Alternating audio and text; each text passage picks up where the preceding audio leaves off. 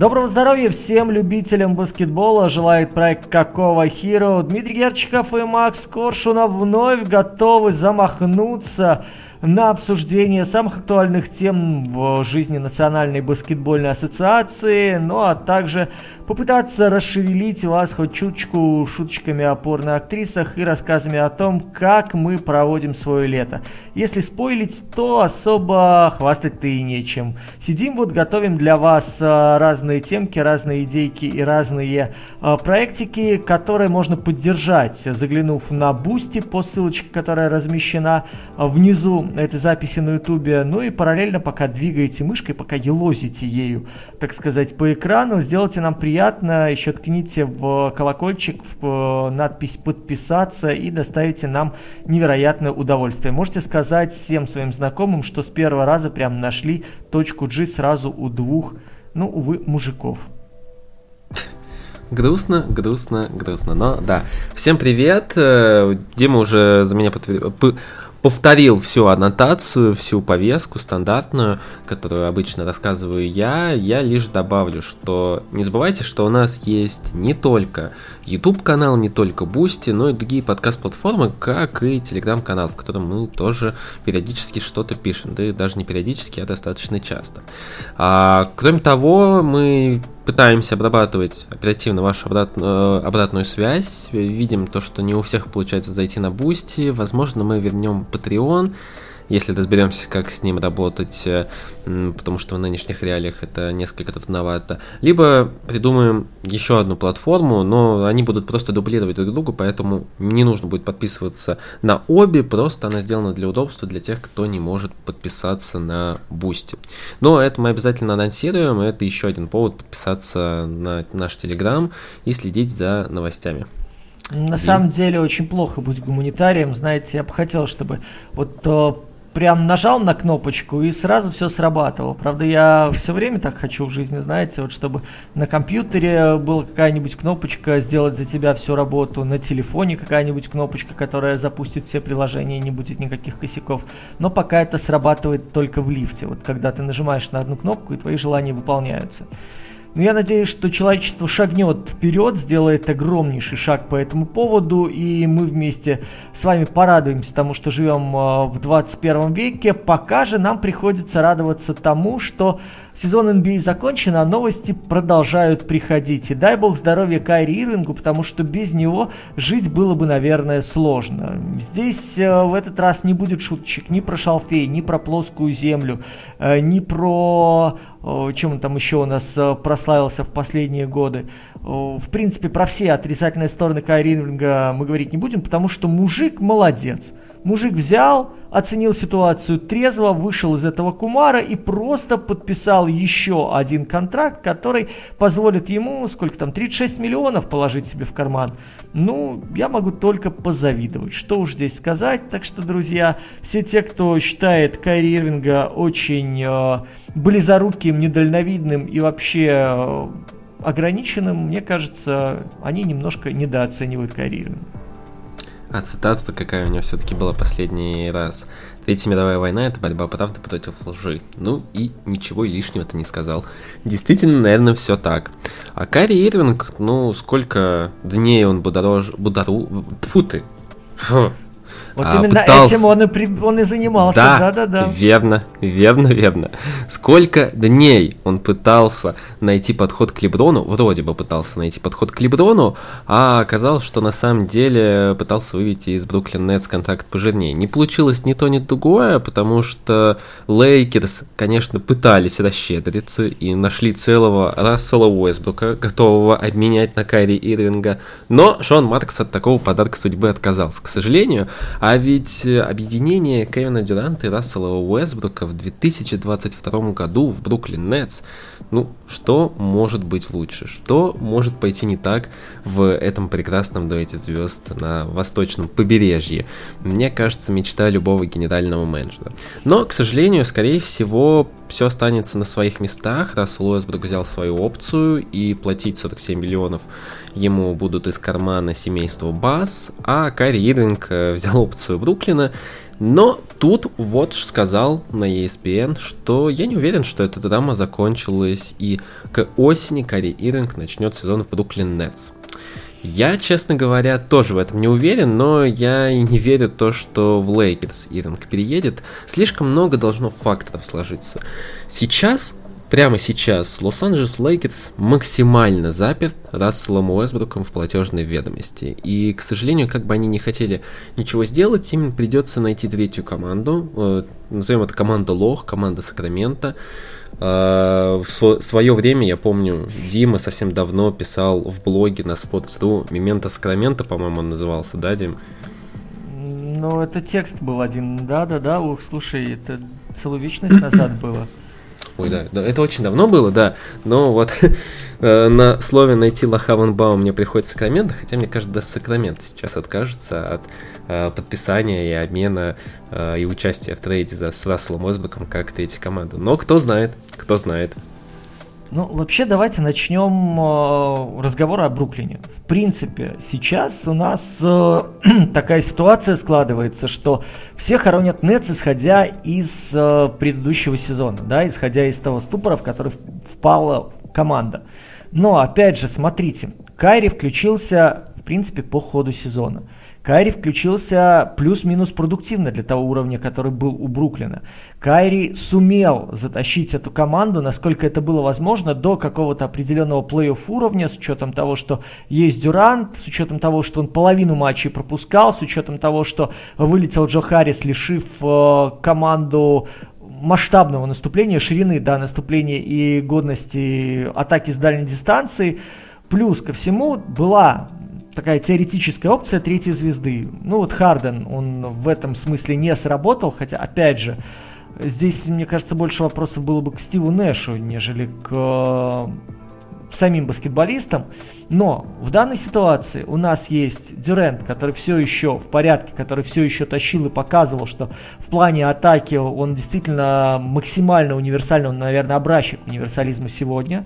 У нас есть Ирвин, который в игре один в один до сих пор остается непревзойденным мастером и один из крутейших баскетболистов. У нас есть Бен Симмонс, который должен все-таки начать играть в баскетбол, иначе, слушайте, ну вот это будет самый капитальный развод, наверное, в новейшей истории Национальной баскетбольной ассоциации. И при этом данный треугольник, когда от Симмонса не требуется много таскать мяч, от Симмонса не требуется э, выходить в угол и оттуда бросать, от Симмонса будет требоваться ровно то, что он умеет делать. Цементировать в защите в середине, помогать на сменах, брать на себя большое количество физических физического контакта в наступлении грамотно, знаете, как э, говорили о, о баскетболе в советские времена, это очень простая игра. Откройся и отдай. Все, больше от тебя ничего не требуется. В этой ситуации Ирвинг, в принципе, о, простите, Симмонс будет исполнять ту же роль. И дальше мы с вами выходим на э, проблему Бруклина, которая, в принципе, существовала в минувшем сезоне, которая существовала в сезоне позапрошлом. Это вопрос глубины состава. И второй момент – это вопрос адаптации Стива Нэша. Мы понимаем с вами, что в плане наступления у команды будет достаточно вариаций для того, чтобы плюс-минус Бруклин держался на плаву. Я очень надеюсь, что все там срастется, что нужно у Джо Харриса, и получится плюс еще один гарантированно стабильный, хороший шутер с периметра, плюс Стиву Нэш, пересмотря все матчи, которые он провалил, все-таки осознает, что Брюс Браун это опция, которую можно использовать и в передней, и в задней линии. И вот вам уже начинаются варианты. Вот вам уже начинаются варианты относительно сверхлегкого пятака, который плюс-минус дал нам еще раз Golden State в финале, показав, что с этим можно иметь дело. У нас появляется вариант э, с тем, что одна из звезд отдыхает без ущерба для потери наступления. И третий момент, у нас появляется системообразующий игрок в качестве разрушителя, в качестве стопера, которого вы можете двигать как на периметр, так можете оставлять на фланге поглубже. И вот вам фактически, это, это бред, я согласен, сейчас он прозвучит ужасно, да, но фактически это у вас страхующий большой для хорошего пятого. Вот под современную системную модель игры. И здесь человек с ростом 211 и человек с мобильностью Симмонса дает вам вполне себе вот эту вот плавучую, э, как бы так сказать, э, плавучий мол, да, который рассекает э, волны атак соперника. И дальше уже, да, надо думать, кем и как насытить позиции 6, ну, 6, окей, 7, 8, 9 игрока, для того, чтобы адекватно ротировать состав и для того, чтобы понимать, где ты будешь нажимать, когда у тебя на, э, площадке основной скорер Ирвинг, и где ты будешь нажимать, когда у тебя на площадке основной скорер Дюран. Вот знаешь, э, по Брюсу Брауну немного тебя поправлю, только он сейчас все-таки будет выходить на рынок СА, и там непонятно вообще, останется ли он в Нетс или нет. Холлинджер его очень высоко оценивает э, в своем топе игроков, но я с тобой согласен, использовали его крайне мало для игрока, который в некоторые моменты был чуть ли не вторым лучшим игроком. А так у них 8 э, человек, э, точно гарантированно на следующий сезон. Это сейчас Дюрант, Ирвинг, Симмонс, Харрис, Карри. Кэм Томас, Дайрен Шарп, ну и Кеслер Эдвардс, там опция команды, скорее всего, не возьмут. Пати Милс под вопросом, он еще, насколько я знаю, не взял опцию игрока на последний сезон, но, возможно, есть такая вероятность, то, что свои 6 миллионов он захочет взять сейчас, а не искать где-то минималку или длинный контракт, который маловероятно, что ему кто-то может предложить. Так-то в целом я с тобой согласен, но у меня по-прежнему много вопросов по поводу Стива Нэша на посту, его адаптивности, но ты знаешь, эту телегу я не буду повторять еще раз, мы говорили по ходу и первого раунда плей-офф по поводу нее, у Стива Нэша очень много проблем с адаптивностью, с э, таймингом во время э, игры, когда нужно сбить темп сопернику. Э, и в целом по серии даже с Бостоном мы видим то, что Бруклин везде-то был очень рядом, но чуть-чуть ему не хватало. Это чуть-чуть, в принципе, выражается э, как раз в тренерском мастерстве или его, можно сказать, отсутствие э, у Стива Нэша. Я напомню, что в прошлом году у них был по-моему, он даже не был официально в тренерском штабе. А, нет, был э, Майк Де Энтони, и он во многом координировал нападение команды. Бруклин был в нападении лучше. Э, лучше даже в том плане, что Брюс Браун в некоторые моменты, он как раз тогда и открылся игрок, как скринер, как э, маленький, но игравший большого в нападении, ставящий заслоны для Кевина Дюранта, и он был очень полезен в этом плане. В этом году э, Майк Дентони Э, помогал с Шарлот, насколько я помню, а Стив Клиффорд был консультантом, неофициально входил в штаб Бруклин Нетс. Ну и Стив Нэш достаточно сильно просел в качестве человека, которому никто не мог подсказать со скамейки запасных, что делать, что, как исправить, какие еще есть варианты. Все-таки, мне кажется, влияние Майка было достаточно сильно э, еще год назад. Ну, вот а смотри, вот по Лейкерс... Две секунды, да, я да. просто добавлю. У Нетс при всей вот такой, знаете, обильной группе людей, сидящей на скамейке, ну, вот из моих знаний, из моих э, собственных э, как бы, кругов общения, да, у них очень крутой, ну, понятное дело, Дэвид Вантерпул, который сам по себе и к развитию игроков очень хорошо подходит, и к налаживанию коммуникаций. У них есть Жак Вон, который тоже уже после окончания карьеры уже в это дело погрузился и, в принципе, тоже постепенно-постепенно выгребал, именно, знаете, как узкопрофильная работа. Ну и Тиаго Сплитер, понятное дело, один из моих любимейших игроков еще со времен, когда была Евролига сильная, и со времен, когда он э, выступал, и выступал очень ярко, был одним из э, безусловных лидеров э, в чемпионате Испании. Э, что хочется сказать? Здесь вот ключевые как раз таки люди, которые должны определять направление движения Бруклина, вот это пока уязвимая точка. Но многие говорят, что, знаете, сейчас NBA это лига игроков.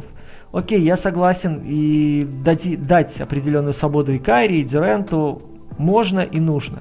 Но момент адаптивности, момент реакции и момент переключения, опять же, скоростей. Почему я говорил о том, что очень важно придумать баланс, когда у вас один скорер, который любит играть вайза, которому нужно пространство и скорость, под него готовить взаимодействие. И очень важно отгрузить, э, скажем, совершить перегруз, попытаться оставить Дюрента как можно больше времени для принятия решений, для выбора точки для атаки, потому что как завершатель он феноменальный.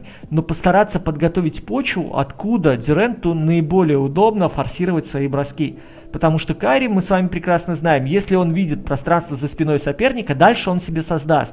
Он где-то возьмет кроссовером, где-то рванет первый шаг, где-то покажет ложное движение, где-то сумеет потереться о соперника, показать, что сейчас пойду сильнее в фол, сделать шаг назад или сделать э, напрыжку условно и атаковать дальше. Вы отходите, просто понимая, что сейчас Кайри вас будет упираться и пытаться через контакт сделать свисток, вы э, интуитивно делаете полшага назад для того, чтобы сейчас на дистанции контролировать мяч и фиксировать глазами соперника и дальше сопровождать. Он подается вперед, с этой напрыжки атакует и получается наброс на корзину в виде парашюта. Ну вот, соответственно, здесь вам надо продумывать, как готовить, э, условно говоря, вот эти крылья, да, полу, полукруги, в которые будет входить игрок с мячом. У Нэша при всем его таланте плеймейкера пока вот такой чуйки, мне кажется, не просматривается. Ну и, разумеется, сейчас очень интересно посмотреть, как это работает менеджмент. Э, вот этот рынок свободных агентов, потому что, насколько я понимаю, там, пускай не крупные контракты, но всякие Драмонды, Олдриджи, вот действительно эти якоря, которые команду тянули вниз, они уходят. Я так понимаю, что там Блейка Гриффина уже собирается кто-то забирать из Бруклина.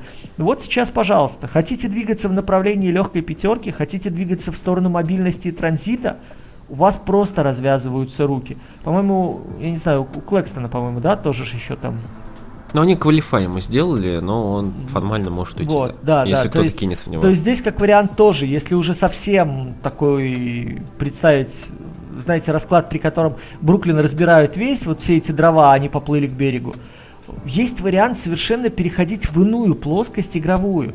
Да, она потребует от вас перестройки системы защиты, это безусловно, но... Подожди, а это... подожди, это Бен Симмонс Point Center?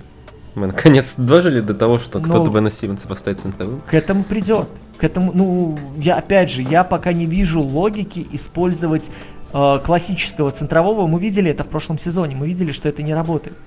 Мы видели, что это просто э, лишний человек, который приходит в трехсекундную зону и закрывает э, часть пространства Хорошая для атаки. история. Хорошая история. Я просто не уверен, что э, именно Кахонас хватит э, Стива Нэшу как тренеру сделать это и сказать, подойти к Бену Симмонсу и сказать, ты теперь центровой. Ну, Иди ну, толкайся с э, Янисом. Ну, ребята, условно. смотрите, пока все отваливается. Мы с вами смотрим «Пиратов Карибского моря» шестую часть, понимаете, или уже седьмую, я не знаю, сбился со счета. Вот. Сейчас э, при таких раскладах тот случай, когда вы доказали, что это Эмбер Хёрд гадила в кровати, не ее собака. То есть сейчас у вас карты на руках для того, чтобы строить свое будущее, либо вы возвращаетесь в прайм, как Джонни Депп, либо вы окончательно скатываетесь в наркоту и в пение вместе там с кем не, с, я не помню, с кем-то из старых рокеров пели. Uh, поэтому сейчас вот такая модернизация Бруклина, она, мне кажется, вполне себе резонный, реальный и нужный, потому что, ну, это единственный шанс у Бруклина отодвинуть неминуемый крах, вот то, о чем ты говорил, что Кайри может опять взорвать вот эту атмосферу внутри, мы опять можем прийти к тому, что Дирен тянет в одиночку по 42-44 минуты, и все это заканчивается в первом раунде с 0-4 против команды, у которой плюс-минус есть какая-то система в защите, которая готова идти в физический контакт с Дюрентом и просто форсировать его там не 20 бросков, а 30 за вечер, постоянно нагнетая давление еще и на его зону защиты. Слушай, вот один вопрос, э, задам его прямо во время подкаста. Ты когда тренеров перечислял, ты не назвал Брайана Кифа, потому что ты просто небольшой поклонник его таланта или просто ты не стал углубляться? Я, честно, просто перечислял по памяти, кто вот мне на вскидку щелкает в плане индивидуальной работы с баскетболистами. Вполне возможно, знаешь, на уровень выше уже системно, вот кто, ну, просто из-за того, что я особо не видел системы в Бруклине, я, ну, у меня не щелкало в голове, кто, кто там есть. Вот э, Вантерпул, Сплиттер и Вон, это, ну, три игрока, которые на моих глазах проходили карьеру, потом ее заканчивали, уходили в тренерство. Ну вот, поэтому у меня напрямую это как бы выход э, ассоциативный был. Ну, окей, да, согласен. Я, смотри, э, небольшое мнение дам только по Ирвингу. Я, скорее всего, верю, что этот сезон, к сожалению, он проведет в Бруклин Нетс, потому что мы увидели ценность Ирвинга на рынке, что она сейчас стремится к нулю. Он интересен только Лейкерс, но Лейкерс он интересен только в контексте, пожалуйста, поменяйте нам Уэсбрука на него, что тоже нереально. И немного еще вот про тренерский штаб. Один вопрос, вкину просто в тебя, и немного про Лейкерс поговорим.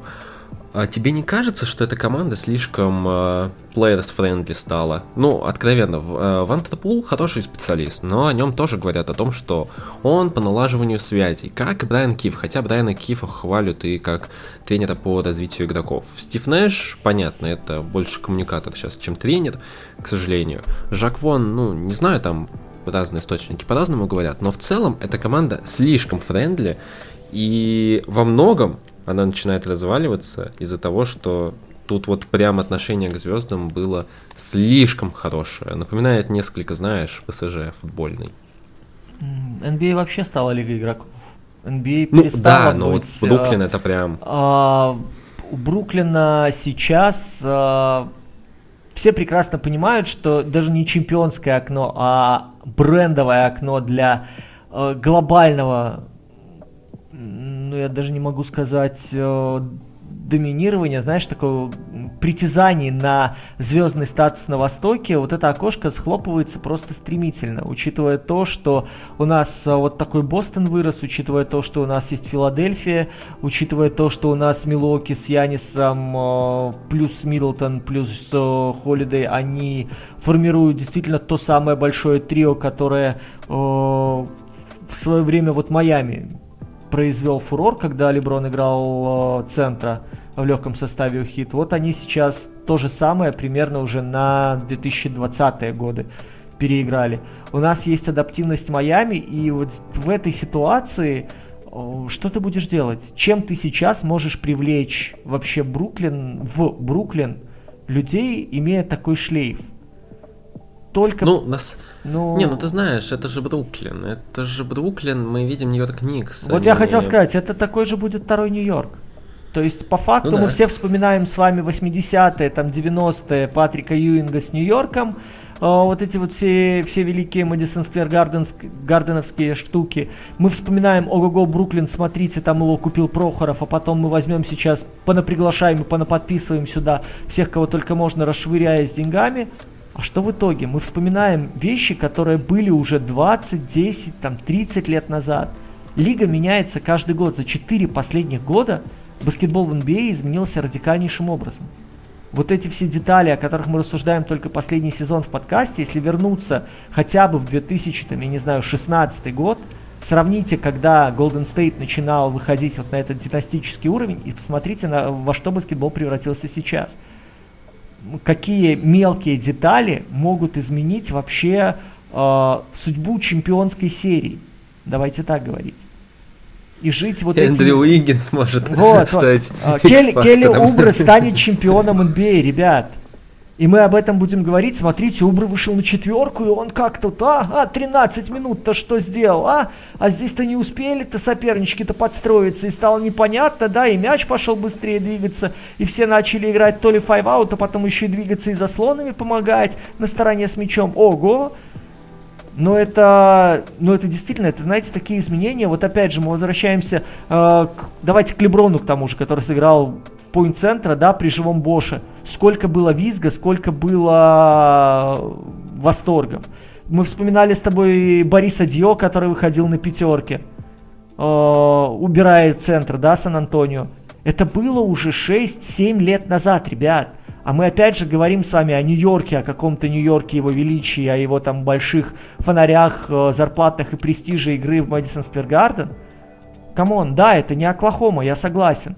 Но руководствуясь этими принципами, мне кажется, мы грозим с вами остаться в таком же маразме, как Том Тибодо.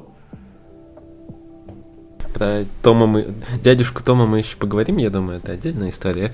Э, давай немного про, знаешь, Нетс с запада поговорим, ну, то есть про Лос-Анджелес Лейкерс. Лейкерс Этим летом пытались хоть куда-нибудь скинуть Вестбрука, он, к сожалению, никому не нужен. ни Лейкерс, ни условно Индиане, ни Сакраменто, ни Бруклину, никому. И у Лейкерс в следующем году будет максимально интересный, наверное, состав, потому что они сами его не знают. Возможно, они там по фану соберут сыновей звезд, типа Шарифа О'Нила, Скотти Пиппина младшего, которые были не задрафтованы в этом году. Посмотрим. Но по факту Что делает Лейкерс, пока что неизвестно. У них есть огромный груз, у них мало места, у них есть только, опять же, тоже большой рынок, и желание некоторых ребят остаться в команде. Ну, как условный, условный Малик Монк, который считался самым талантливым в свое время из тройки Даррен Фокс, Бэм Адебаю, когда они все вместе играли за Кентаки. Но, но на этом в целом-то все. Рассел Уэсбрук под новым главным тренером Дарвином Хэмом, у которого есть небольшой чемпионский опыт, но, честно говоря, как-то особо в эту историю все равно пока что не верится. Почему? Потому что первый тренер в истории Рассела Уэсбрука, Фрэнк Вогель, к сожалению, ничего особо-то с ним придумать не смог. Хотя много вопросов и к Фогелю, но скорее он стал заложником, которого выпустили в конце и на волю, и он в целом-то стал достаточно счастлив, судя по э, его уставшему лицу. Ну, Дима когда-то говорил об этой метафоре, что в конце сезона Фогель прям уже просил его уволить всем своим видом и наконец-то получил эту расписку, получил выходное пособие и спокойно э, начал искать себе где-нибудь дом в каком на, на каком-нибудь тихом, уютном островке. А, Дим, что думаешь по Лейкерс? У них остается, скорее всего, Уэсбрук в следующем году. Что им делать вообще? Так, ну поскольку у нас подкаст 18+, я скажу так. Чё вы доебались сейчас до этого Уэсбрука все? Ну, блин, ребят, сколько, два сезона назад он там читерил трипл-даблы, все бегали как дурни списанной торбой, писались на эту статистику и на Оскара Робертсона. Я, кстати, хочу тебе сказать то, что я к Расселу Уэсбруку отношусь вот именно как просто к персонажу, не как игроку, с которым кто-то э, хотел бы выиграть титул, я к нему очень хорошо отношусь, прям волшебно. У него, мне нравится э, его отчасти характер, не баскетбольный интеллект, а именно характер, то, что он всегда пытался играть на максимум, его, к сожалению, максимум очень ограниченный, но в целом он мне всегда очень нравился. Мне кажется, в 90-х это был бы просто, он мог стать одной из главных звезд чуть ли не в истории баскетбола.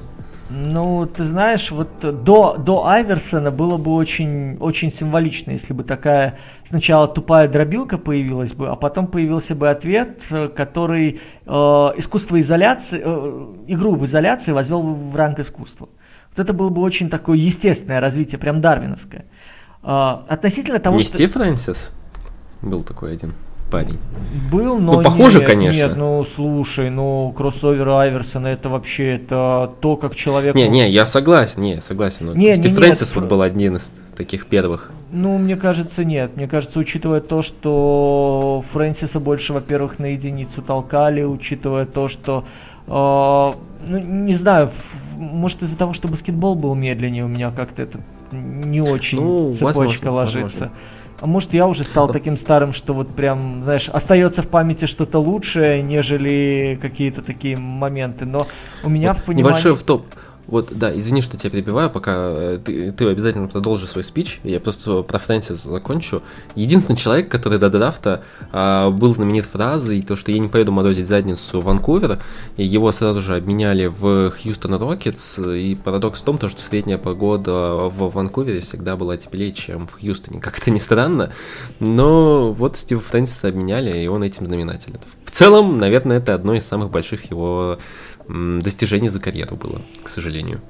Ну, в целом у него местами было очень хорошо, но я же говорю, что здесь просто, понимаешь, ответ больше э, был как человек э, генерирующий абсолютно все вокруг себя, то есть э, и умудряющийся сам себе создавать пространство, сам его использовать, причем он мог выискивать людей, в которых он вот именно один в один атакует, это было, знаете, такое прям охотничье чутье, но потом, когда вот эти обыгрыши происходили, это действительно было искусство, это было вот красиво, и это ну, не издевательски, это, э, ну, как сказать, а, как будто в учебник можно было вносить вот эти вот движения, то есть его задумки и то, как они реализовывались.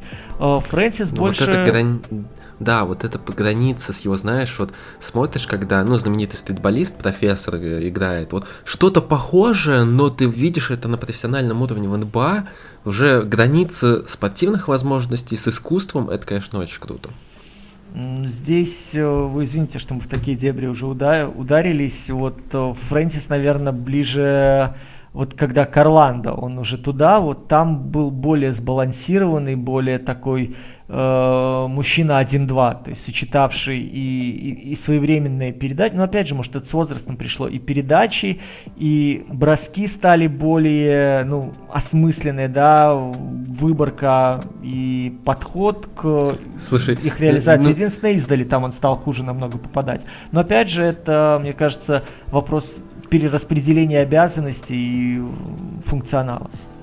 Нужно будет потом отдельный выпуск про эволюцию первых номеров, там зацепить, знаешь, таких персонажей, как Стефан Марбери, э, Джемер Нельсон. Интересных таких колоритных ребят. Рэймонд Фелтон, когда он еще не наел огромную задницу и играл за Никс. Вот. Так, мы да, сейчас давай. точно положим этот подкаст, потому что у меня есть истории про Марбери, но вот про Фелтона нет. Но Фелтон был одним из лучших пик-н-ролльщиков, пока не наел ту задницу, о которой ты вспоминал. Вот, наверное, на, на коротком отрезке, ну, ну, ну, ну, я могу ошибаться, опять же, это надо поднимать. Еще раз, ребят, простите, я гуманитарий, мне вот эти вот все воспоминания плюс-минус надо по Википедии перепроверять. Э, ну, сезона 3, наверное, на вот коротком отрезке в плане э, пик-н-ролла с бестолковыми большими он был лучшим в NBA. Но потом... Он играл в таких командах, к сожалению. Но потом, да, потом, потом это накрыло его в обратную сторону. Так, про Уэсбрука. Слушайте. Да, да, да. Чем мы, чем мы все прицепились к Уэсбруку? Все прекрасно знают его сильные стороны. Все прекрасно знают, что он делает на площадке. Лучше он не будет, хуже он не будет, разносторонний он не будет. Не, вернее, хуже он может быть, конечно, но это опять же вопрос управляемости им и вопрос предоставления ему функционала, которым он может быть полезен. Еще раз, мы даже в прошлом безнадежном, ужаснейшем сезоне находили ему варианты на площадке, даже в защите, где он не проседал капитально. Находили варианты при игре в нападении, но Проблема была в чем? Первое, это трындец какая ломкость Энтони Дэвиса и то, что Леброн очень серьезно просел физически. Очень серьезно просел в скорости. То, что Леброн пытался компенсировать это бросками, э, средне-дальними и дальними, при том, что не было людей, готовых идти на подбор, кроме Уэсбрука, который, кстати, пытался что-то там читерить у них не было людей достаточно мобильных для того, чтобы держать зоны на протяжении большей части игры э, соперников и пытаться доставать таким активным давлением на конкурентов в, в защите. Ну и плюс ко всему Вогель, он сам признавался, по-моему, тоже это в подкасте обсуждали, что уже на первых тренировках он начал понимать, что его система, к которой он привык, которую он постулировал как основную, не работает. Но Вогель, мы с вами тоже знаем, он программно-оборонительный тренер. И ему поменяться, поломаться под таких людей было сложно, потому что у него нет, нет плана Б, и это тоже совершенно оправданно. Потому что каждый тренер, как мы с вами говорим, приходит в команду с четкой философией, с, четким, с четкой структурой игры и с четким пониманием игры. И даже на примере Бостона, того же самого, добравшегося до финала, мы видели с вами, что четко прослеживается структура игры в защите, а вот нападение пришлось корректировать, и нападение в итоге все равно таки подвело Celtics против э, столь же системной команды. Сейчас момент такой. Приходит новый тренер. Мы понимаем с вами, что Леброн быстрее не станет, и Леброн сейчас это реально очень уязвимая фигура во всех построениях Лейкерс. И в атаке, и в защите.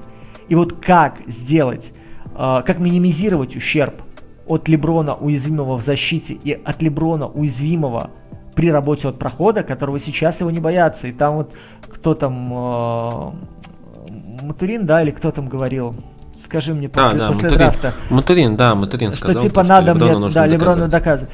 Он прекрасно понимает, здесь э, я понимаю эту юношескую браваду, максимализм, желание набить себе цену, но все видят, что Леброн ногами все труднее и труднее добывает себе пространство для того, чтобы атаковать на скорости. Он все сложнее, ему все сложнее и сложнее входить в трехсекундную зону и атаковать сопротивлением, ну, дорабатывая, да, вот эту вот э, беговую фазу, хорошей бросковой или хорошей атакой из-под кольца. И здесь жизненно важно придумать роль Энтони Дэвису. Жизненно важно понять, четвертый он или пятый будет в построениях Дарвина Хэма. И от этого строить игру опять же, возвращаемся в защиту. Жизненно важно понять, насколько быстроногой будет команда для того, чтобы закрывать Леброна. Опять же, в, мы с вами отмечали, что даже в зоне на позиции пятерки Леброн еще тащил, Леброн еще помогал. Но проблема в том, что кроме Кармела Энтони при травмированном Дэвисе, никто головой даже не успевал систему взаимодействия. И вот сейчас для Хэма принципиально э, понять, надо ли дальше гнать вот этот безумный темп, который Лейкерс взяли и потом задохнулись, для того, чтобы на транзите на легких очках что-то добывать. Как строить переходную фазу и с кем? В четверке или в пятерке должен играть Дэвис и кем его окружать? Как разделять время Леброна и, и Уэсбрука для того, чтобы было медленное нападение и быстрое нападение, изоляционное. Именно, я говорю здесь именно о скорости реализации, о скорости релиза, да, выпуска мяча, подготовки броска и так далее. И создание пространства. И как дальше сбалансировать игровое время для того, чтобы вот эта вся дружная пиздобратья не померла еще до Нового года. А это... я на самом... Да-да-да. Ну, я, я закончу уже. Это очень сложная задача. Плюс ко всему, смотрите, там толпа свободных агентов. Их сейчас тоже там, да, можно пачками выбрасывать но кого и как вы будете подбирать. Если вы продолжаете верить в Стэнли Джонсона как защищающегося флангового игрока, come on. Ну, я, я просто очень надеюсь, что Хэм, продавивший всех своих ассистентов, разогнавший вот эту вот э, бригаду, которая сидела и смотрела на Фрэнка Вогеля собачьими глазами верными, что, чувак, ты все правильно сделаешь, ну, так складывается жизнь, да, ну, ну, ну, не смогла я, не смогла, но ты молодец, старайся дальше. Вот. Я очень надеюсь, что вот так продавив свою бригаду ассистентов, дальше он хотя бы и в базовых каких-то трансферах в плане подписания свободных агентов тоже будет иметь голос. На самом деле, я вот как раз думаю, что вопрос Капелинки здесь основной, и что делать ему дальше, потому что были слухи про Джона Уолла, я понимаю, что это выглядит странно. Джон Уолл и Рассел Уэсбрук в одной команде, сейчас это очень странно. Но в целом-то у Лейкерс не особо большой выбор, у них сейчас и огромной очереди свободных агентов нету. У них есть Кендрик Нан, который в прошлом сезоне не играл, но даже если Кендрик Нан вернется на лучшую свою форму. Я напомню, что даже в лучшей своей форме Эрик Спольстра пытался на пушечный выстрел его не подпускать к ключевым минутам в плей-офф. Большой вопрос, что они будут искать на позиции бигменов, потому что мы увидели один сезон Энтони Дэвиса, когда его снова пытались использовать на позиции центрового, и он весь поломался, переломался. Мне кажется, еще раз такой эксперимент будет делать несколько странно, поэтому им нужен какой-то типичный центровой рубака. Возможно, вернут Ховарда, я не знаю. Но кого-то вроде этого им бы пригодилось. Того же, я не знаю, Робина Лопеса который любит физический контакт, потолкаться, талантом особо никогда не блистал. Но это вопрос про Лейкерс. Лейкерс будут активны во время рынка свободных агентов. Я не знаю, когда вы это услышите, но мы записываемся, когда остается меньше, если мне не изменяет мои подсчеты, 24, 28 э, часов до начала рынка СА, до открытия СА. А мы вернемся на восточное побережье, где, вот знаете, редко встретишь ситуацию, когда прямо перед твоими глазами происходит ситуация, когда все вокруг понимают, что команда делает ошибку, а ты вот видишь этот момент и ждешь, как же это будет развиваться.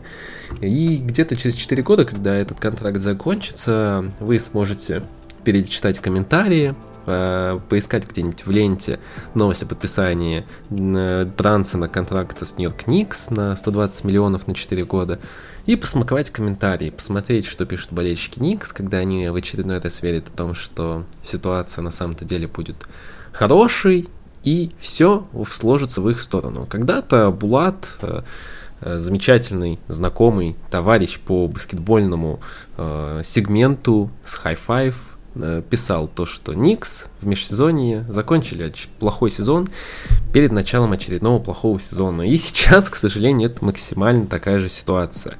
Нью-Йорк Никс скидывает Алика Бёркса и Нерлинса Ноэля, и два пика, и 6 миллионов долларов э, в Детройт, видимо, на какой-то пик второго раунда или еще что-то, ну, чисто символическое, чтобы просто обмен провести, э, чтобы освободить до 30 миллионов в ведомости. Парадокс в том, то, что и на Бёркса, и на Наэля был небольшой интерес. Небольшой, но был. Его могли подписать хотя бы за какие-то маленькие активы. Это первое. Второй парадокс то, что Джеллен Брансон, мы все понимаем, и Дима, я думаю, более подробно расскажет, почему Джеллен Брансон это не игрок на 120 миллионов на 4 года. Это игрок, который вовремя взял нужные броски, нужное время и набил себе цену в контрактный год. Но никогда на звездный уровень он не претендовал. И третье, логика мне кажется, очень странная. Напоминаю, что в офисе Никс э, основные решения принимает Леон Роуз, который, скажем так, не последний агент в мире НБА. И Том Тибода, насколько известно, то, что у него тоже есть свое влияние в офисе, и в тренерском штабе Тома Тибода работает отец Джеррина Брансона. Они работали вместе еще с Чикаго, э, Дерек Роуз, тогда был как раз у Тома Тибода, и Дерек Роуз тоже отчасти знакомый с Джейлином Брансоном и с его отцом. Его отец начинал его тренировать в тренерском штабе Типса, и они очень хорошо знакомы, а Джейлин Брансон всегда там бегал где-то рядом и пытался тоже тренироваться и участвовать в тренировках больших команд. Вот, и в целом, наверное, это единственная логика, по которой можно понять, почему они хотят Джейлина Брансона. Но Джейлин Брансон, как игрок близкой к максималке в 2022 году, это, конечно, очень грустная история. Очень. Дим?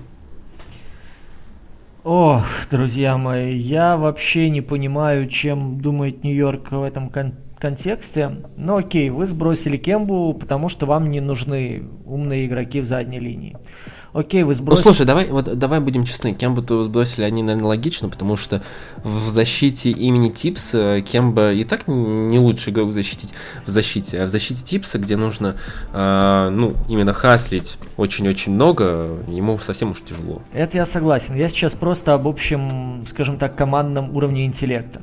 Вы сбрасываете Ноэля, который э, по вашей же задумке чистил весь щит и был блокирующим центром, был самым стабильным игроком в трехсекундной зоне по нейтрализации соперника, если не надо было выходить куда-то наверх. Ну, это правда, да. А, вы сбросили Беркса, которого брали для того, чтобы играть на первом номере атакующим защитником. То есть э, пока я ни одной из вот в плане логичных движений, кроме денег, это, это абсолютно понятно, органично, все не вижу. Мы сейчас возвращаемся к Брансону, который всю карьеру э, плюс-минус э, давал один и тот же импакт. Да, он был сознательно ролевым игроком, который мог увеличить скорость движения. Он проводил э, на площадке там условно по 20-25 минут, там до, до последнего сезона, да, до контрактного.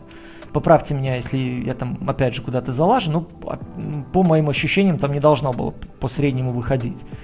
Вот, набирал какие-то там свои средние очки, отдавал какое-то минимальное количество, там 2-3 передачи за эти 20 минут.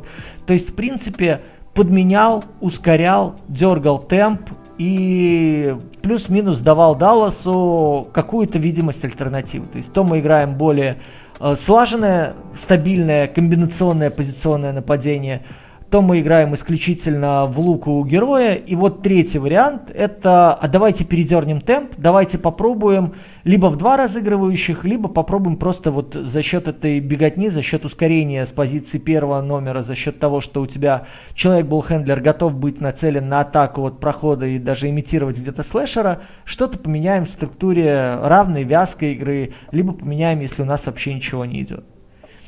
То, что произошло в Далласе в этом сезоне, мы с вами увидели тоже, да, то есть были отрезки четкие, отрезки имени Луки Дончича, и второй момент это отрезки имени Джейлина Брансона. При том, что Брансон делал абсолютно то же самое, что он делал как ролевой игрок. Просто то, что Кид облегчил пятерку, то, что Кид форсировал игру с движения с транзишена, когда нет луки, то, что Кид позволил маленькому игроку двигать абсолютно всем, потому что у него остальные игроки не могли этим заниматься. И вы посмотрите, кто выходил в связках с э, Брансоном, там был вход-сброс, там был вход поиск фола, потому что у тебя остальные люди не могли генерировать угрозу чужому кольцу на противоположном крыле после перевода люди готовились к атаке, они не готовились дальше продлевать взаимодействие или наоборот идти один в один еще более острый проход. Сейчас переход Брансона в Нью-Йорк э, приводит нас к Рендлу, приводит нас к Арджи Барретту. Вот теперь давайте просто сопоставим структуру и стратегию игры Джеллина Брансона со структурой и стратегией игры Джулиуса Рэндла. Особенно, когда он взял MIP. С вот этими отшагиваниями с первых усов с линии штрафа и бросками, с просьбой мяча в посте под вторые усы, с показами, с разворотами, с поиском швалов, простите, с тем, что он сколько лишних пауз делает для того, чтобы оценить ситуацию. Арджи Барретт. Человек, который полезен команде с мячом, и я очень сомневаюсь, что он будет сопоставим, уживаем и удобоварим вообще всему Нью-Йорку в связке с Джейленом Брансоном. Потому что как вы поделите э, функции, то есть кто чем должен заниматься, когда находится без мяча. Для меня пока это просто загадка. То есть один стучит мячом в пол, второй стоит тупо ждет. Потом они это... меняются ролями. И это еще можно вспомнить то, что Никс играли 29-й темп. Да, Даллас играл 30-й, вы можете сказать, но Дима уже сказал о том, то, что у Брансона как раз была роль играть быстро в медленном нападении Даллас Мэверикс. И если убрать условно атаки владения Брансона из э, этой статистики, то Даллас еще посильнее провалился. Но, в общем, да, это логика странная, когда э, постоянно есть просящий мяч э, Рэндл, когда есть на спотапе постоянно Барретт, которому полезнее и лучше, пожалуй, играть уже с мячом, и Брансон в роли Floor General.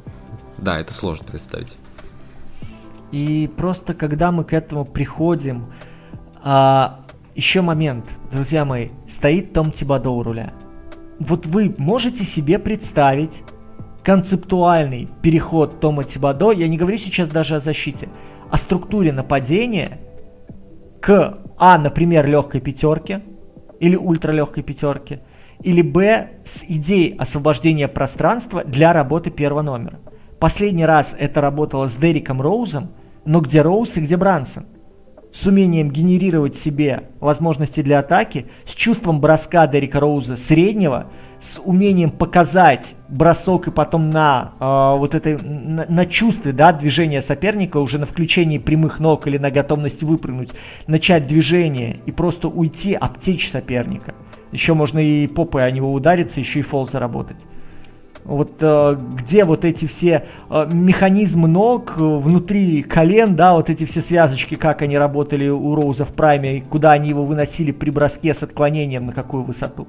И где находится Брансон, который кротом таким, знаете, роет, роет, роет трехсекундную зону, чтобы оттуда потом от щита попасть. Вот как это все должно работать на 100, сколько там, 120 миллионов долларов? Ну, говорят о 120, наверное, может быть, чуть поменьше будет, но что-то в этом роде. Я не представляю, я просто не представляю, куда оно все должно перевернуться, как оно должно все заверте для того, чтобы это знаешь, вот, это, это отбилось. Вот что ты еще не указал, то что если вы даете больше 100 миллионов на 4 года человеку, чья антропометрия 185 сантиметров и 86 килограмм, то это должен быть Крис Пол, как минимум. Либо человек похожей формации, который может делать, вносить похожий импакт Э, в вашу команду. К сожалению, Джейлен Брансон, и при, при всем при этом вам может показаться то, что мы прям хейтим Джейлена Брансона. Нет, мы просто не считаем его звездой. А так-то он замечательный человек, который окончил он не окончил, по-моему, он три года был в Виланове. Не помню, честно говоря, три или четыре года он был в Виланове. По-моему, три. А, у него потрясающе родословно. Он сын Рика Брансона, не лучшего игрока э, в свое время в НБА, но достаточно солидного. Он постоянно бок о бок с ним тренировался и застал и Криса Пола, и Дерека Роуза. И в целом у него очень интересное было взросление. Но просто это не звезда. И, к сожалению, это контракт очень в стиле Нью-Йорк Никс. Когда-нибудь это закончится, но сейчас Нью-Йорк Никс напоминают моих любимых Манчестер Юнайтед, к сожалению, но это уже другая отдельная история. Я а бы еще сказал, у нас... сейчас две секунды просто, что Брансон как ролевик, как э, альтернатива, как второй плеймейкер связки с, э, скажем так, с управляющим первым номером, это хорошее вложение. Но в Нью-Йорке сейчас, ребята, ну давайте посмотрим, кто там вообще будет, будет мяч из маленьких таскать. Ну, куда? Это еще они, скорее всего, отпустят двух больших, я тогда, в принципе, не знаю, как будет стоить защиту а, Тибода, но посмотрим. Потому что вроде бы и его любимый Митч Робинсон уйдет, в которого даже я перестал верить. А, окей, и у нас еще недавно случился один интересный обмен, и вот этот обмен, он вроде бы с одной стороны очень логичен, а с другой стороны совсем нет. Вашингтон согласились на обмен Денвера, Денвер отдал Монте Морриса, очень аккуратного, но не очень интересного плеймейкера, э, который хорошо двигает мяч, но не очень хорошо обостряет ситуацию. И Уилла Бартона, в целом по Уиллу Бартону всегда были спорные, спорные комментарии.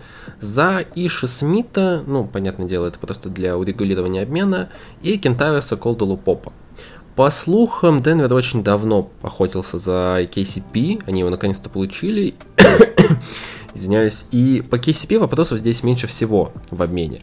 Но суть и главная логика обмена это то, что Денвер скидывает э, из платежной ведомости, из налога порядка больше 20 миллионов э, в год. И это, конечно, хорошо, но давайте немного порассуждаем по логике. Стэн Кронки один из самых богатых человек в НБА. А, его семья одна из самых богатых семей мира, если не самая богатая. Его жена, по-моему, в списке богатых людей стоит еще выше его, а братья жены еще еще выше насколько я помню. У ним принадлежит Walmart, э, огромная сеть магазинов, и еще очень много всего. Я, честно говоря, сейчас не буду лезть проверять, чтобы вам не соврать, но если что, посмотрите. У Кронки огромная спортивная империя, Дим сейчас добавляй за меня, потому что ему точно принадлежит Арсенал, и из... Э, вот я не помню, кто из НФЛ принадлежит. Подожди, а Колорадо не он там? Хоккейный. Ну, скорее всего, возможно, да, хоккейный Колорадо, наверное, и пу-пу-пу, и кто-то из НФЛ. Честно, вот сейчас не помню, но у него очень большая, скажем так, спортивная империя.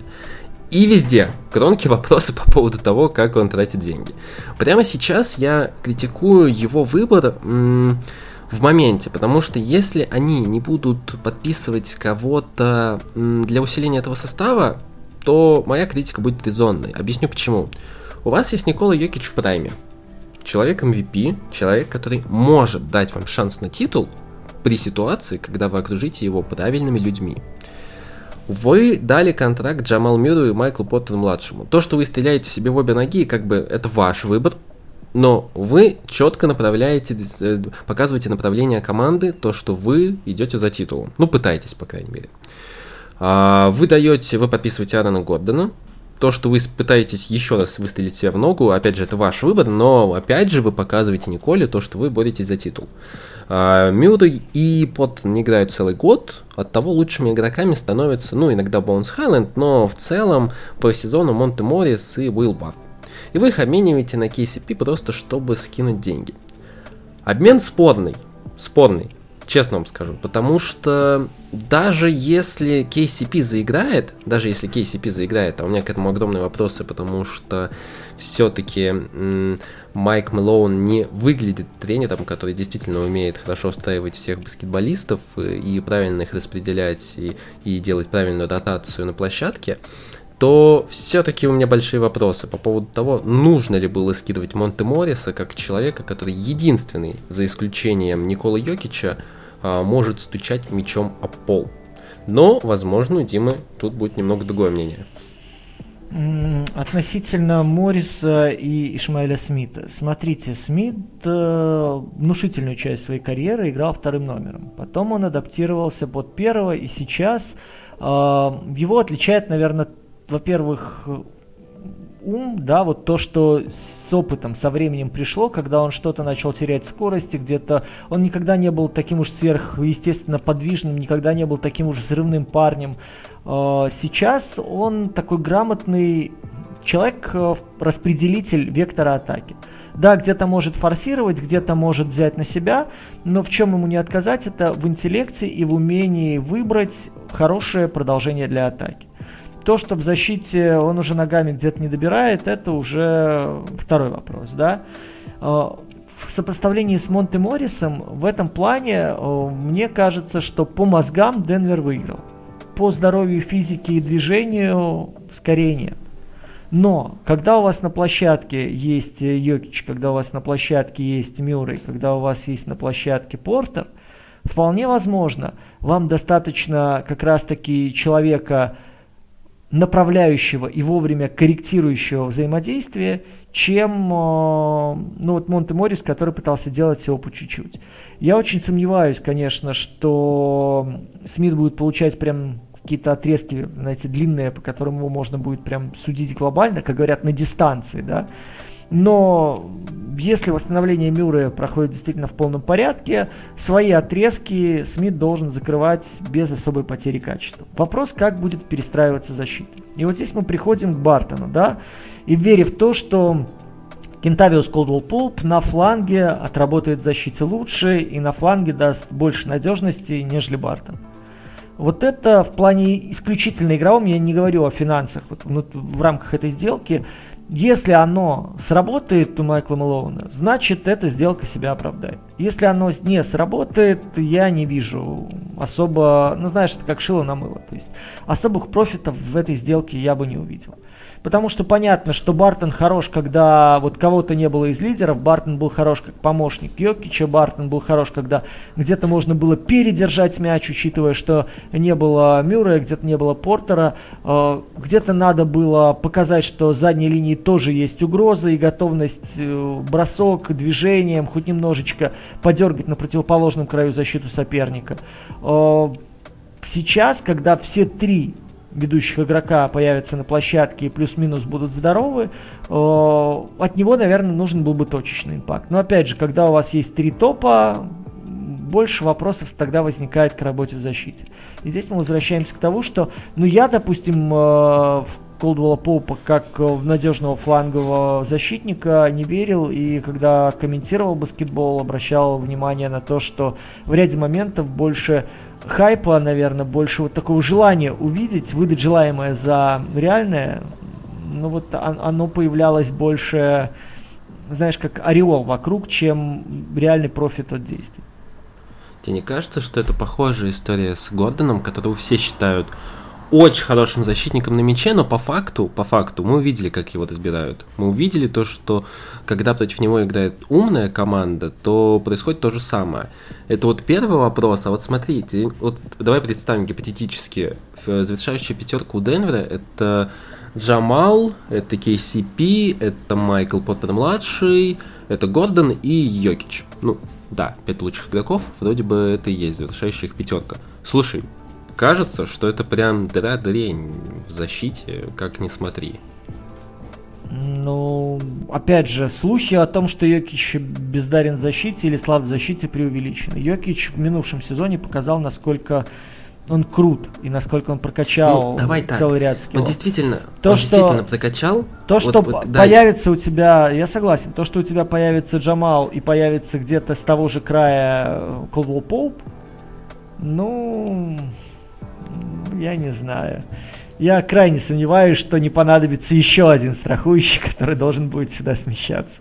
А это уже хороший крен, это уже возможность переводить на слабую сторону и получать там преимущество.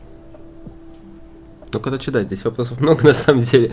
Мне кажется, это отдельный уже подкаст. Э, я не устану повторять. Я, к сожалению, наверное, буду одним из немногих хейтеров Майкла Мэлоуна. Я не понимаю, за какие заслуги, кроме установления коммуникативных связей с лучшими игроками, Майкл Мэлоун известен, известен как человек, который единственный тренер, который нашел в своей карьере подход к Демаркусу Казинсу и который обладает ну, прекрасным отношением к, Николу, к Николе Йокичу, и Никола Йокич его очень сильно любит. Но в целом, как тактик, я никогда не пойму, почему Майкл Мэлоун остается главным тренером Денвер Наггетс в текущее время. Для меня это прям безумно сложный вопрос. Я исхожу из логики, что, возможно, это просто экономия, возможно, это еще какая-то история, возможно, не хотят просто портить отношения с Йокичем, но не знаю, для меня это сложно.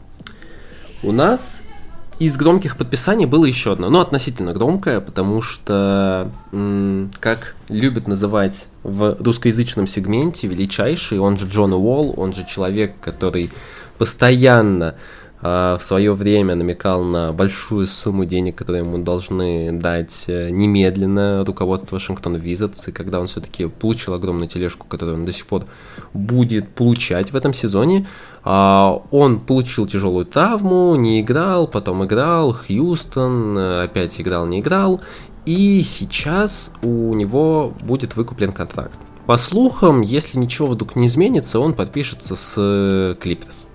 Клиперс, где есть Пол Джордж, где есть Кавай Леннард, ну, гипотетически на бумаге они есть, они вроде бы там травмированы, не травмированы, но вроде бы есть. И как тебе это подписание, Дим? Потому что у меня пока смутное ощущение, я не знаю, как относиться к Уоллу. Я помню Джона Уолла, который забивал базар битер в серии с Бостон Селтикс, и тот Джон Уолл был прекрасен. Тот Джон Уолл был тем человеком, которым должен был стать Рассел Уэсбрук, который мог играть и в защите, мог играть в атаке, причем именно разыгрывать. У него были сложности с броском, но он их мог компенсировать где-то физикой, где-то интеллектом, где-то скоростью. И это был хороший вариант. Но какой сейчас Джон Уолл, наверное, мы все не знаем. Ну, ты знаешь, такой момент интересный. Я помню Джона Уолла, даже который в паре с Брэдли Биллом умел играть в защите в концовках. Они, они очень хорошо играли в защите, я хочу сказать, и Брэдли Билл тогда в защите. Концовка, Да, это вот. правда. Что сейчас? Слушайте, чувак пропустил год. Просто полностью пропустил. До этого была травма. До этого была идея, нахрена мне оно все сдалось, я не буду играть здесь э, с этими щелкоперами. А, что сейчас он собой представляет, мы с вами не знаем. Я бы, честно говоря, им восхищался, если бы он и второй год, вот этот последний год по контракту, тоже бы сказал, а, ребятки, 36 миллионов это хорошо, молодежь это хорошо, я посмотрю NBA по Погоди, по 36? Ты очень плохо относишься к Джону Уоллу. 47. А, а уж, ой, это да, ой, ну, я же говорю, цифры меня всегда расстраивают. Слушайте, я бы тогда еще League Pass ы друзьям купил, и даже на Бусти бы Какого Herro подписался. Вот. Вот, вот. Потому что, типа, ну, ну зачем? Ну, ну. Вот, сейчас э, я просто хочу посмотреть на Клиперс, в, каким, в каком они состоянии физическом. Мне интересно, что будет делать Тайрон Лю. Э, с такой прелестью. Ну, слушайте, если у него остался какой-то атакующий скилл, если у него осталась хоть какая-то скорость, хоть какое-то э, движение в ногах, это ну, плюс-минус для Клиперс это прирост. Потому что это будет возможность ну, получить дополнительную опцию в атаке. Почему нет? От этого никто не откажется. У Клиперс сейчас нет таких людей, которые бы просили мяч в каждом владении, и которые бы беспрекословно этот мяч получали бы. Да, есть Пол Джордж, но мы видели с вами, что тоже и здоровичка где-то подводила. Мы видели с вами, что э, против него находили возможность опеки, особенно когда его выдавливали туда повыше, не давали особо разгоняться. Ну, опять же, есть Реджи Джексон, который очень здорово провел год и который очень здорово показал, что может быть и скорером, и пасующим.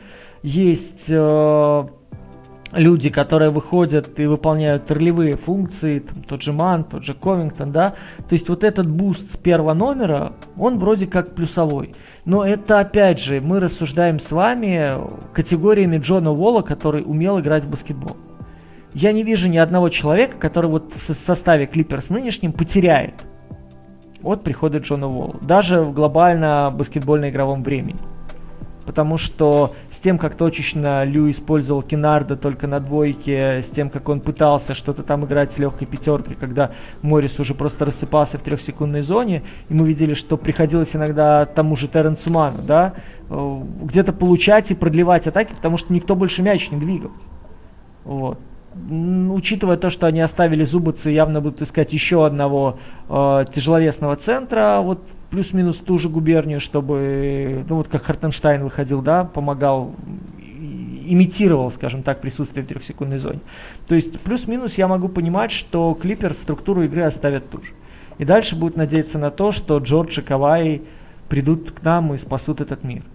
И вот как раз, когда у вас есть условно третий, условно четвертый, которые могут спокойно перед, при этом переходить там на второго, третьего, делать шаг на ступеньку ниже, когда у вас есть волк, который может с каждым из них играть и находить взаимодействие, и у вас есть человек, который способен будет побороться на кольце за отскок, Ну, это вот опять же, это есть уже вариативность, есть у вас уже возможности треугольничек строить, есть у вас возможности э, двоечку где-то играть, есть возможность изоляцию делать попроще для лидера, потому что там кто-то копошится на слабой стороне, мало ли маленький пойдет лицевую, поменяет сторону, может он еще и попадет потом, бог его знает.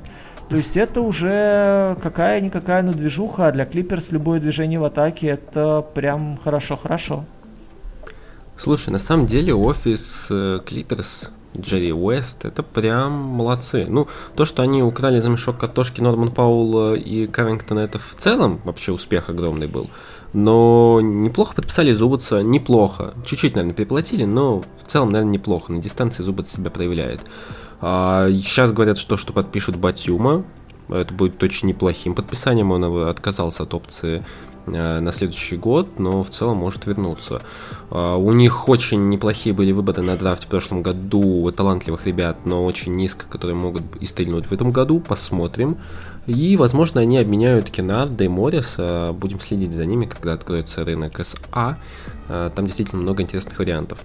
Уолл, конечно, парень специфичный, но его все-таки он очень хотел к Тайрону Лю, а Тайрон Лю умеет работать со сложными кадрами, и создавать атмосферу, при которой они могут себя раскрывать и нормально чувствовать, не негативить, не токсичить обстановку. Поэтому в целом интересно. Я надеюсь, то, что и у Ола осталось какое-то желание проявить себя и побороться за гайку. Посмотрим. Это действительно интересный кейс, как это будет проявляться. Единственное, что Джон Уолл всю свою карьеру ныл то, что у него никогда не было бигмена, с которым он может выигрывать, а тут все-таки Вице Зубац это тоже не совсем прям такой хороший пример. Но что делать?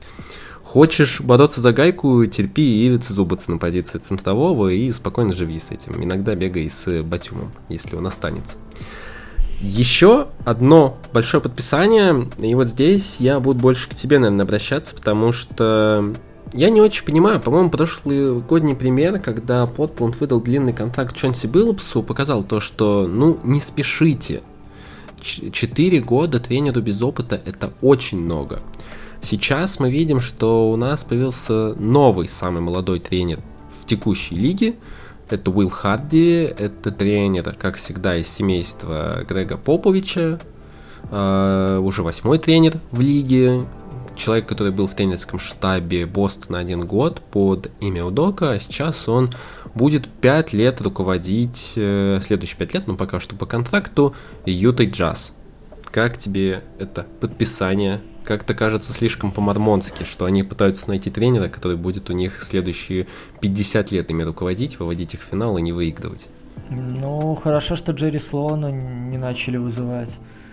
А, слушай, ну это интересный ход в том смысле, что новый, я всегда за новых тренеров, я всегда за свежую кровь, я всегда за то, чтобы люди приходили со своими какими-то концептуальными идеями не заезженные вот эти вот штуки, знаете, когда мы зовем там Стива Клиффорда, Майка Брауна, или сначала ведем переговоры с тренером, который прославился умением поставить защиту, э, вернее, сначала ведем переговоры с Майком Дентони, который должен нас организовать наступление, а потом переподписываем своего старого тренера, который славится тем, что ставит защиту.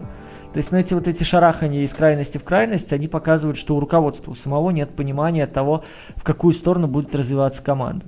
Сейчас э, весь вопрос, останется ли Юта такой, какая она есть.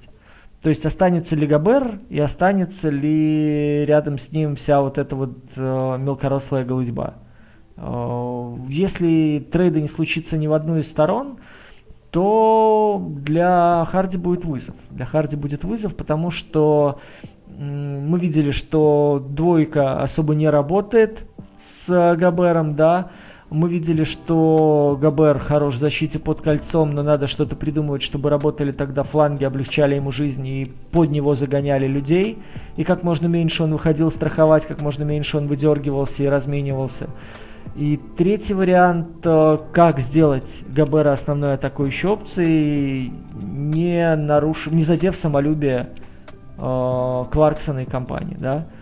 Э, я пока не очень представляю, как это будет работать и как это должно работать. Потому что мы слишком привыкли к бьюти Куина Снайдера.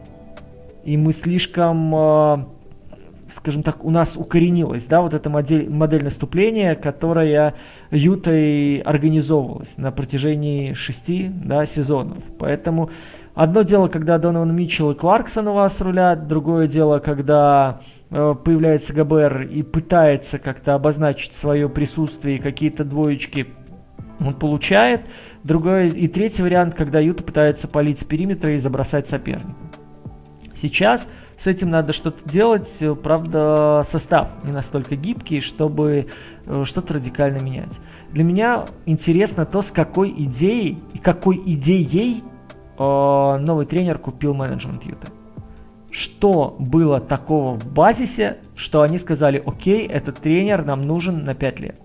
Этот тренер нам нужен, даже если это будет тотальная перестройка команды, в какую сторону он будет двигать Юту. Потому что пока это больше чемодан без ручки. Красивый, с кожей, с э, там эмблемой Лакост возле пряжечки. Но это ни туда, ни сюда. Ну вот э, посмотрим. То, что было в последние годы, далеко не все молодые тренеры э, приходили. Как мы видим, что э, тот же Биллопс, да, там команда перестраивалась, команда менялась, у команды вылетал лидер, но какого-то такого целостного тезиса он нам не предложил.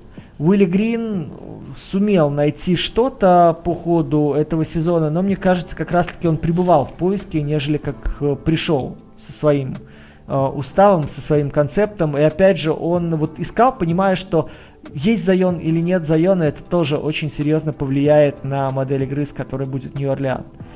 Но вот сейчас э, при прочих равных э, есть как минимум две звезды уюта, есть понимание того, к чему нельзя возвращаться, потому что это уже изжило себя.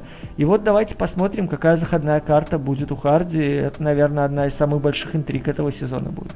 Я не говорю, что Юта там на что-то глобально претендует, но посмотреть на новое лицо этой команды чертовски любопытно. Да, на самом деле тоже очень интересно. У меня были похожие ощущения в 2015 году, когда Хойберг, правда, приходил э, в Чикаго. До сих пор считаю, что Хойберг хороший тренер, но, к сожалению, он попал не в ту организацию, где у него были свои шансы проявить себя сходу. Надеюсь, у Хадди будет несколько другая судьба, и он сможет найти свое место. У него как раз тихий, не буду говорить никому не нужный штат, но достаточно такой обособленный, скажем так, в котором можно иногда и терпеть плохие результаты. Возможно, у команд действительно будет перестройка, возможно, и лето взорвет их состав. Посмотрим. Друзья, до рынка, открытия рынка СА остается ну, чуть больше 24 часов. Я надеюсь, то, что вам было интересно, вы успеете послушать этот подкаст, самое главное, до открытия рынка. И мы постараемся максимально оперативно что-нибудь придумать для того, чтобы осветить новости а, от, открывшегося рынка. Я надеюсь, вы дослушали до этого момента и не могу и снова не повторить по поводу того, что у нас есть куча платформ, где мы всегда будем вам рады, всегда будем рады с вами пообщаться. У нас есть Бусти, у нас есть подкаст-платформа, YouTube-канал, Telegram-канал, где вы тоже можете какие-то вопросы задать, накидать. Мы, возможно, сделаем какой-то большой э, вопрос-ответ подкаст, где сможем поговорить о, о новых темах, которые вы нам предложите, потому что межсонье длинное, а говорить нам о чем-то нужно. Как-то придумывать, чтобы вас развлекать, нам нужно, и мы надеемся, что вы нам поможете с этим. Дим, по-моему, для старта межсезонья очень неплохой подкаст.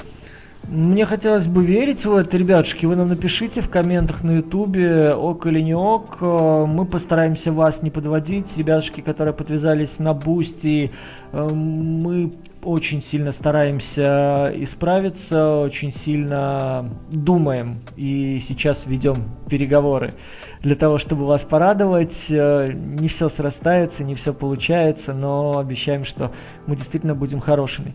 Вам всем огромное спасибо, что слушали. Помните, что вы еще с самого первого выпуска «Какого хера» обещали беречь себя, обещали беречь всех своих близких, любить друг друга, оставаться людьми даже в самых сложных ситуациях. И не забывайте о том, что полтора часа послушать подкаст про баскетбол – это не грех, а вот э, бухать и употреблять наркотики – это грех. Поэтому лучше грешите вместе с нами, а не грешите без нас, потому что нам без вас скучно и грустно, и мы чуть-чуть завидуем.